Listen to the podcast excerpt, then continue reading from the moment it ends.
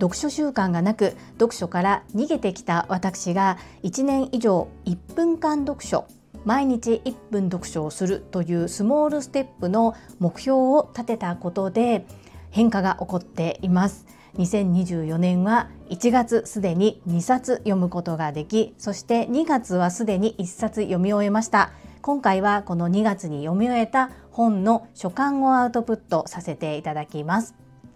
この放送は2月23日金曜日に梅田津田屋書店様で開催されるイベント朝倉千恵子運を整える丸観光記念トークイベントを大成功させたいエミリンの提供でお届けいたします。エミリン1週間のスポンサーありがとうございます。このエミリンが応援されているイベントは株式会社新規開拓代表取締役社長朝倉千恵子先生がご自身41冊目となる書籍を2024年1月に発売されました。その発売を記念して大阪梅田にある蔦屋書店様にて担当編集者鈴木直樹さんとの対談イベントが開催されます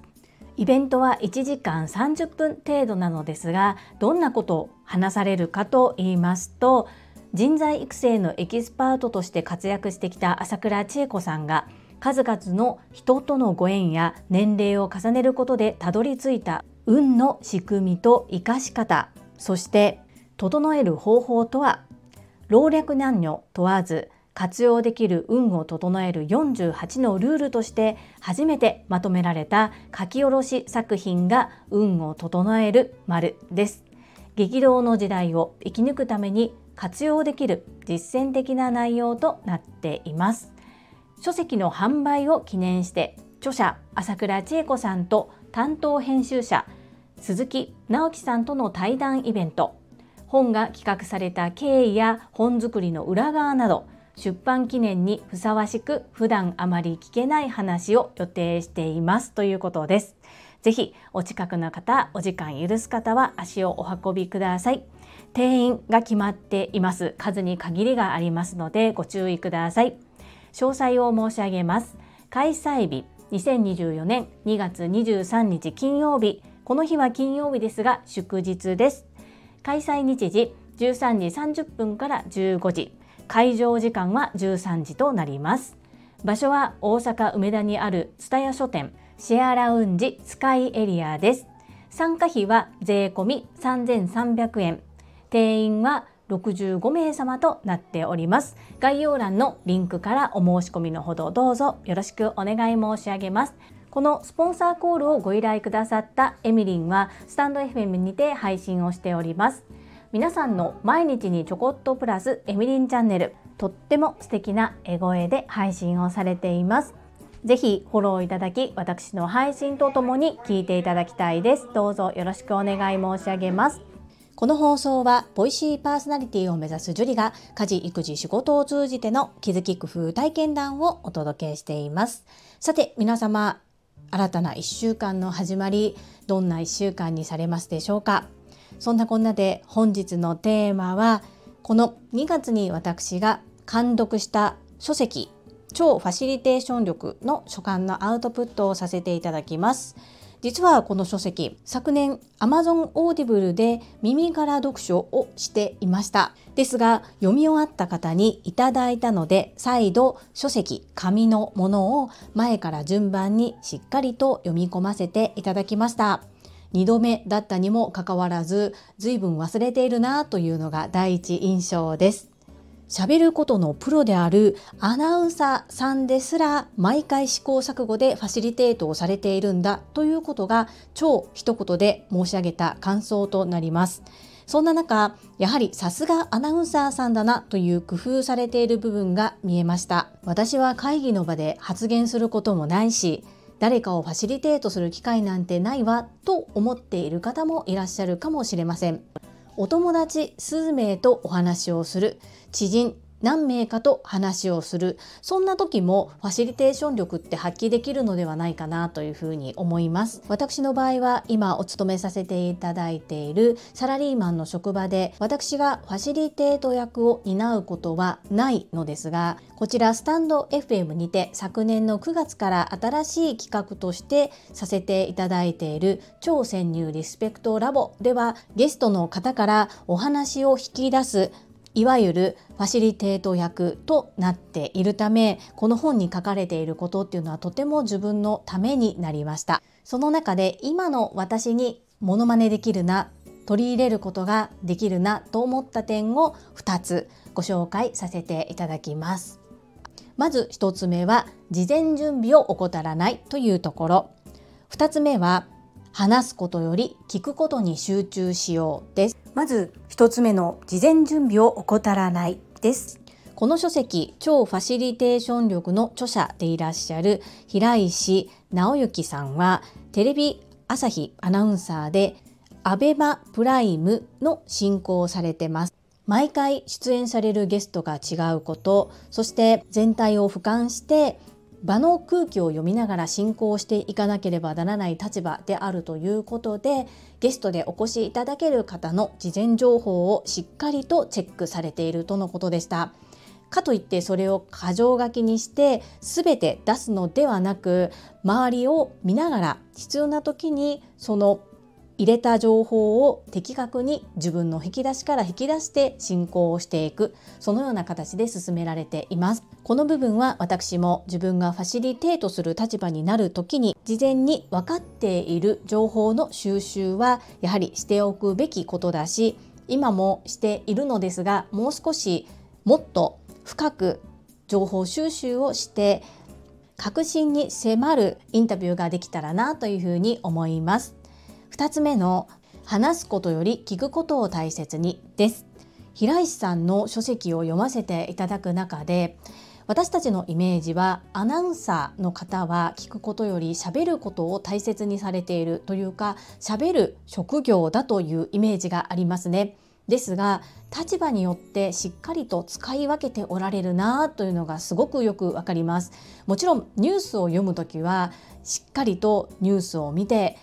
ご自身の言葉で声で伝えられるわけで喋ることを主にされるわけですがこういった議論をする場っていうのは司会進行されるのでもちろん話はされるんですがどちらかというとゲストの話を聞き出すために全体周りを見てどういった進行をしていくのかずっと頭の中で考えながら皆さんの雰囲気そして皆さんの声をしっかりしっかり聞いてそしてその上で発言をされている。そのどういうふうにそれをしているのかということがこの書籍の中に細かく書かれています。何もアナウンサーさんだけではなく一般の私たちが誰かと会話をする時特に複数人で会話をする時そういう時にとても役に立つ話し方聞き方そしてテクニックっていうのをご紹介してくださっているなというふうに感じましたこの2つ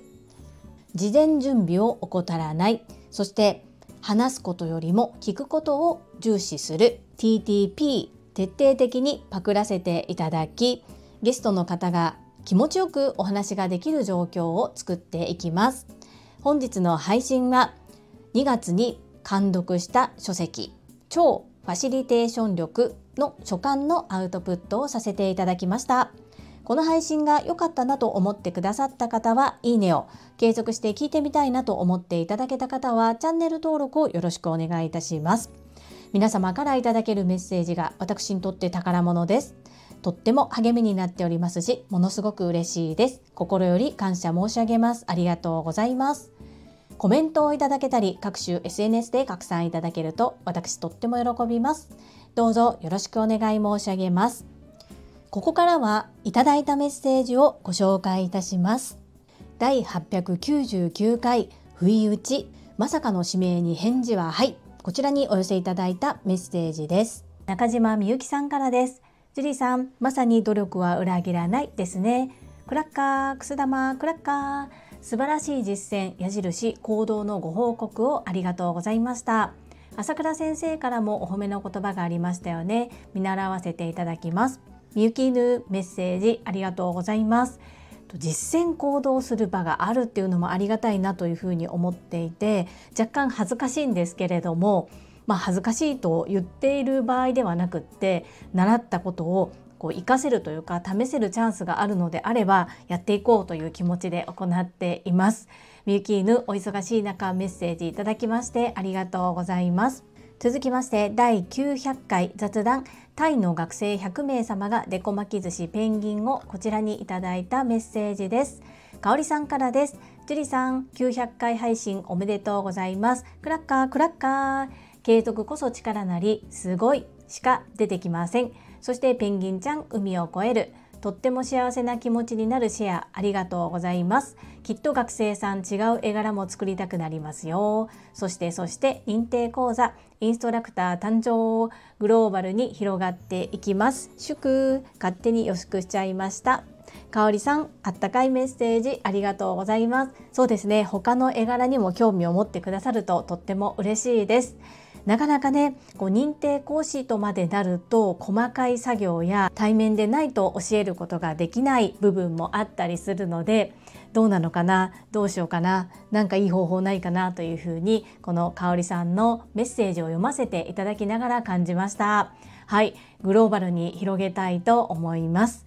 香里さんメッセージありがとうございます。続きまして中島みゆきさんからです。樹里さん900回配信おめでとうございます。くす玉本当に素晴らしい実践だと思います。継続は力なり努力は裏切りませんね。尊敬しております。みゆき犬メッセージありがとうございます。900回はい。気づけば900回なのか。もう900回なのかまだ900回なのか自分の中でちょっとよく分かっていないんですけれども毎日続けていたら900日目を迎えることができました。まだ自分の成し得たい夢は叶っていないんですが夢の実現のために日々精進を重ねます。メッセージありがとうございます。続きまして第901回。願望達成こまめに振り返ると現在地がわかる。こちらにお寄せいただいたメッセージです。かおりさんからです。樹里さんこんにちは。私も振り返りさせてください。1 15分筋トレ。×2 1分間読書。×3 マイハッピーユアハッピーを手帳に書く×今回は体調を崩してたこともあって何日かお休みしました。今はすっかり元気になったのでまた毎日継続再開してます。ちょっと前からウォーキングも再開しましたのでこれも振り返りに次回から付け足します。引き続きよろしくお願いします。かおりさんメッセージありがとうございます。かおりさん今回の罰は罰にして OK の罰ですね。なので前向きな罰なのでぜひへこまずに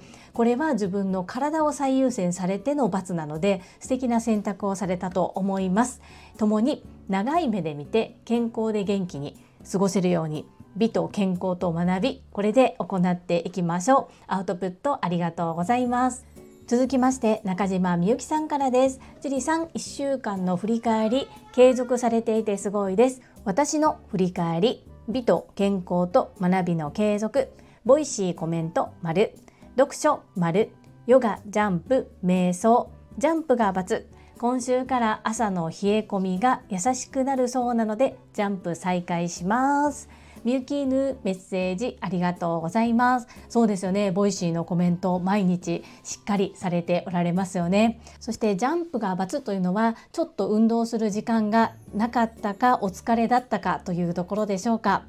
職場が変わったりあと所沢での倫理法人会様の講演会の準備などでとてもお忙しくされていたので少し冷え込みが優しくなる時にジャンプを再開最高ですね。みゆきーぬアウトプットありがとうございます。続きまして第902回挑戦新しいことを始めたら景色が違いました。こちらにお寄せいただいたメッセージです。インタビュアーうなみいくよ。元局アナウンサーさんからです。樹里さんいつも温かく受け入れてくださり感謝です。お帰りなさいは魔法の言葉でした。本当にありがとうハート。なるほど。ノート。そういうまとめる機能があるからいいですね。落ち着いたら私も考えてみます。いくよさんメッセージありがとうございます。はい。いくよさんのスタンド FM が更新されていてめちゃくちゃ興奮しました。なんだかログインの方法を忘れてしまって皆さんのは聞いてるんだけどなかなか入れなくて配信ができないようなことをおっしゃっていたのですがどうにか糸口を見つけられたようでとっても嬉しかったです。そしてはい。やった戻ってきてくださったいくよさんという感じでした。ノートもいくよさんすでにアカウントお持ちですよね。こっそりフォローさせていただいています。きっとこれから春に向けて研修などお忙しい時期になると思うのですがきっと使うタイミングが来るのではないかと思います。私もアカウントを取ってそこから半年以上放置でした。なのでタイミングが来た時でいいのかななんて思ったりもしてみます。いくよさんメッセージありがとうございます。最後に香里さんからです。樹里さんこんにちは。ピンクにブルーのバラのサムネとっても素敵。どんどん新しいことに挑戦する樹里さん本当にすごい。いつもたくさん刺激をもらってます。ありがとうございます。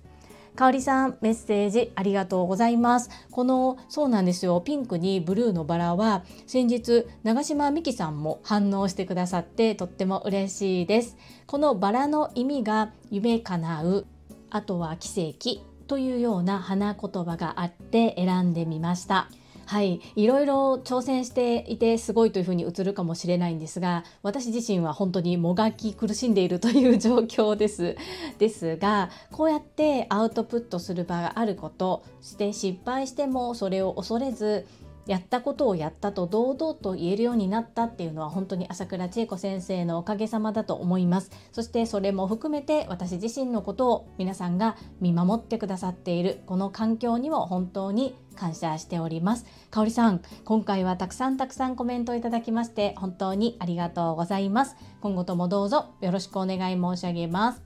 はいいただいたメッセージは以上となります。聞いてくださっている皆様いいねをくださった皆様、そしてコメントをいただけた皆様へ感謝申し上げます。いつも本当にありがとうございます。最後に2つお知らせをさせてください。1つ目、タレントのエンタメ忍者、みやゆうさんの公式 YouTube チャンネルにて、私の主催するお料理教室、ジェリービーンズキッチンのオンラインレッスンの模様が公開されております。動画は約10分程度で事業紹介、自己紹介もご覧いただける内容となっております。